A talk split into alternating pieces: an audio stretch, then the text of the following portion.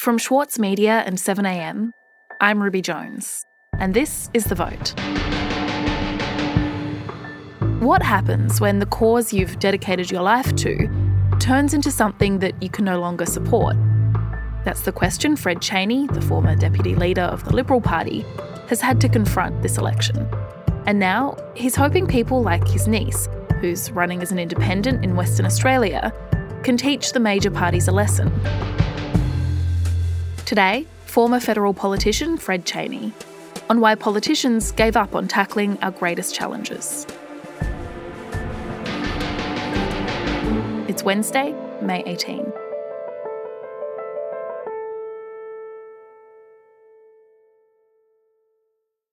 Fred, you've been in politics for almost two decades, I believe. So what is your assessment of the state of politics in Australia, and more specifically, the Liberal Party right now? Well, I should say I've been out of politics for more than twenty-five years. So um, since then, I've had much less confidence in the leadership. Uh, what we've seen over the last ten years and more is uh, a lot of a bit of a revolving door of leaders. We've seen a focus on politics rather than on good policy. But I think also at times I've been absolutely shocked by the things that the party has been prepared to do. Mm. And so, as you say, you've been out of politics for, for a long time now, but you were the, the deputy leader of the Liberal Party in the late eighties. And I just wonder, when you think to that time, how does that era of politics compare to what we're seeing now when, we, when we're talking about the, the substance of policies and, and the visions that are being put forward? It was actually quite an important time in Australian politics, because the thing about the nineteen eighties was that that was a time of change. That was when we moved to a more open economy, and that was something that was done with an enormous struggle. It was difficult. It was politically difficult. It, to some extent, split the Liberal Party. It split the nation, and um, it was a time of genuine political debate. On the social um, policy front, however, it was a quite constructive period. And uh, I like to remember that very difficult issues could be handled outside the direct party political conflict. And I particularly think about nineteen seventy-five, which is, of course, ancient history to most of the people who listen to this. November the eleventh, nineteen seventy-five. But nineteen seventy-five was the year that the Gough Whitlam government was dismissed by the Governor-General. The Governor-General announced that he was dismissing Mister Whitlam and appointing Mister Fraser as caretaker Prime Minister. Very contentious matter. An angry Mister Whitlam responded to his sacking in a speech on the steps of Parliament House. Well, may we say, God save the Queen. Because nothing will save the Governor-General. So it was a time of high political tension. The party of which I was part, the Liberal Party, uh, had stopped supply, held up supply until the government was dismissed. A future in which Liberal government will seek power and authority not for its own ends, but for the service of all Australian people, their freedom and their dignity. But at the same time, in that year, we were able to deal with the most incredibly difficult issues, so that in that year, we dealt with racial discrimination and legislated it. We dealt with family law and legislated it. We dealt with land rights, a highly contentious issue. And all of these things were done by the Parliament being actively involved and by vigorous cross-party and intra-party debate in that way, with the Parliament really getting itself involved in a very constructive way. Mm-hmm. Okay, and so do you have much faith in the Liberal Party anymore? Well, I think I could maintain faith in the Liberal Party while it was led by John Howard. John and I had our differences, at one stage quite significant differences, but I think while he was Prime Minister, I always felt that he had a feeling for the country. He was, he had a genuine concern for governing well. He had a deep interest in good government. And what about Scott Morrison? Do you think he has a, a deep interest in good government? No, I don't.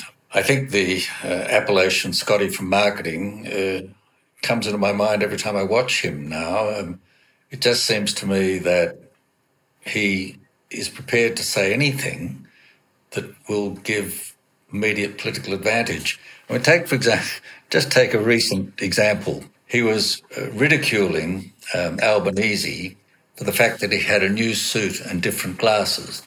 I'm not pretending to be anyone else. We're still wearing the same glasses. and, um, sadly, the same suits. I'm the person, said the Prime Minister. You know me. I'm always going to be me. I'm not pretending to be someone else.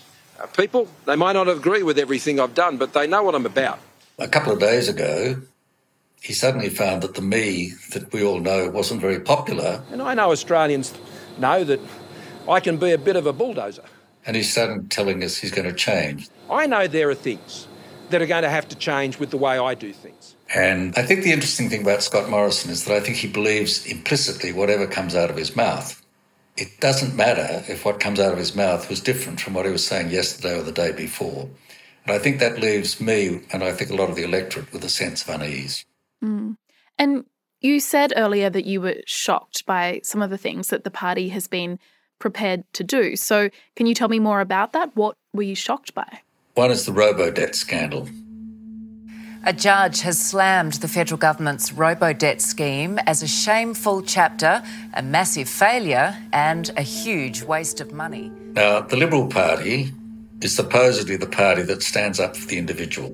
In the robo-debt scandal, you had all of the might of government being pitched against people who are in very vulnerable positions, who are told by the government, you owe us money. Over four years, the scheme issued one point seven billion dollars in debt notices to more than four hundred thirty thousand Australians, many of whom didn't owe a cent. It was the most scandalous abuse of individual citizens that I can remember.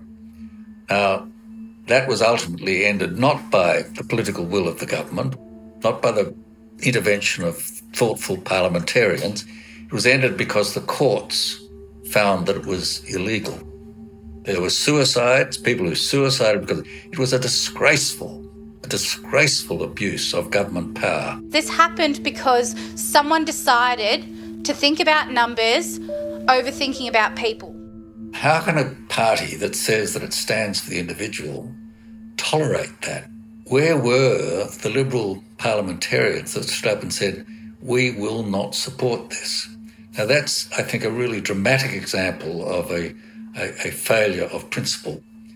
On a continuing basis, it disturbed me that um, things like the Carpark Park rorts, the sports rorts and all the rest, where there was blatant sort of seeking of party advantage using borrowed or taxpayers' money, that I found quite offensive. And I think the lack of accountability on this sort of thing is a, a national disgrace. What's happened is that the system's got out of kilter. Current approach is, what's the answer that the swinging voter will accept? What's the answer that the focus groups will accept? I, I got some very good advice from an old colleague, now dead, uh, Jim Carlton, when we were working together on policy matters, and he said, our job, Fred, is this. Our job is to find the right answer. Our second job is to work out how to sell it. But I think that's what's gone wrong. The emphasis now is on what do you think you can sell.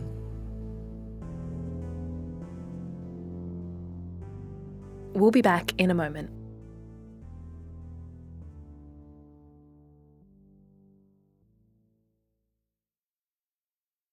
The Every Moment Matters campaign provides accurate, evidence-based information and advice about alcohol, pregnancy and breastfeeding. It has been created by the Foundation for Alcohol Research and Education and endorsed and funded by the Australian government. Alcohol use during pregnancy can lead to Fetal Alcohol Spectrum Disorder, or F A S D, a lifelong disability. So make the moment you start trying the moment to stop drinking. Visit every moment matters dot org dot a u to find out more. With award-winning news coverage and reviews, The Saturday Paper is essential reading for everybody. For a limited time, subscribe to a year of our quality, independent journalism and you'll receive The Saturday Paper's stainless steel coffee cup made in collaboration with Fresco for free. Subscribe from just two dollars ten a week. Simply visit thesaturdaypaper.com.au forward slash offer. The Saturday Paper. No hot takes. Fred, we've been talking about the way that the major parties operate in Australia, and what you've been saying is this there's this focus on selling rather than a focus on policy or on the real issues that are facing the country. And so I just wonder then, what are those real issues in your opinion? What are the things that you think we need to be addressing? I mean, the really big issues are the, I think on the defence front, we've got uh, lots of words and announcements and very little actually fighting capacity. And I think there's a, you know, a real problem in our defence procurement and um, the issue of climate change. That requires uh, careful, long-term, not political attention, but government attention. The issue of the place of women in society, uh, including their place in politics. But integrity in politics is the thing that's really made me worry about the political system, has been the lack of accountability. It just seems to me that the system shows an incapacity to deal with complex issues in a way that takes them forward rather than simply papering things over to get to the next election contest. And you mentioned the place of women in politics, and that's something that has come up a lot in the past year, the treatment of women. And on that, your your niece, Kate Cheney, has decided to run as an independent in the seat of Curtin in this election. So could you just tell me what you, what you said to her when she said that she was thinking about entering politics? Well, I should start by saying I have, no, I have a very high regard for my niece. Um, she's the one with whom I engage most often on matters of policy and matters of what sort of society we should have, what sort of country we should have. And in her whole career, she's been devoted, she's devoted attention to that. And when this question came up of her being approached to run as an independent in the seat of Curtin, uh, my immediate response was, well, I really don't want her to do that.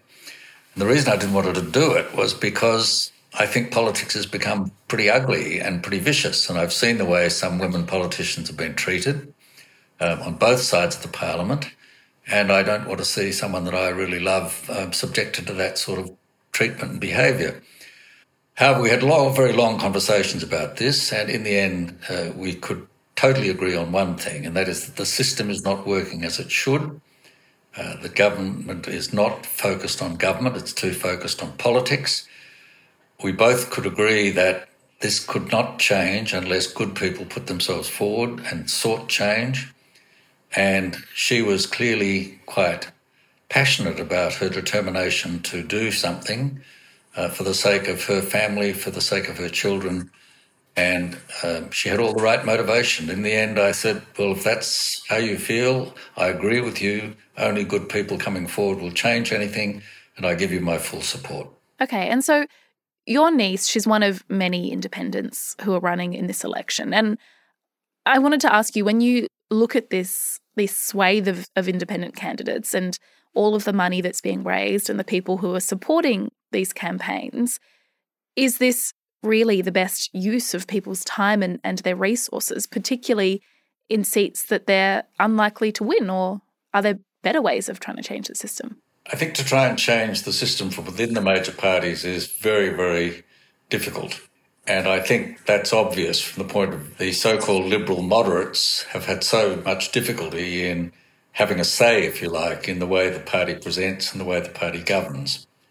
I think the great positive thing about the rise of the independents has been that I've never seen such strong community engagement in the electoral process as I'm seeing today.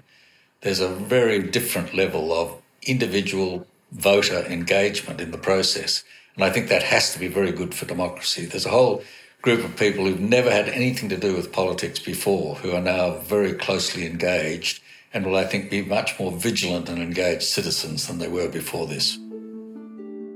And so do you think that that is the lesson then that the major parties need to be taking from this moment, that they need to better engage with voters? Well, yes, I think it is, but I think the only lesson that they will listen to is the lesson that they have to listen to.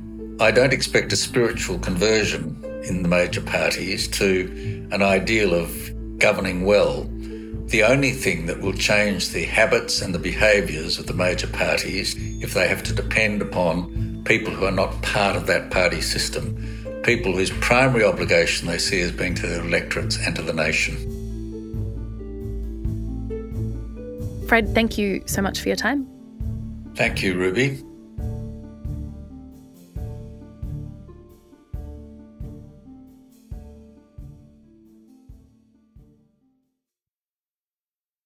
Sydney Dance Company explodes on stage with Momento. This world premiere by acclaimed choreographer Rafael Bonachela is unmissable contemporary dance. Strictly limited season from the twenty-eighth of May to the eighth of June. Book now at sydney dance company dot com. Also in the news today, refugee advocate Shane Bazzi has won their appeal overturning a ruling that he defamed Defence Minister Peter Dutton. Last November, the federal court found Bazzi's tweet labelling Dutton a rape apologist defamatory and ordered the advocate to pay thirty-five thousand dollars in damages.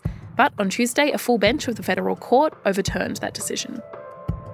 And the Treasurer, Josh Frydenberg, says that if re-elected, the federal government will improve the budget's bottom line over the next four years by cutting spending on the public service. Currently, there's an efficiency dividend that reduces the budget of the public service by one point five percent per year, but the Coalition says it plans to increase that to two percent for the next three years. The Treasurer said this would raise more than two billion dollars in revenue. I'm Ruby Jones. This is seven a m. See you tomorrow.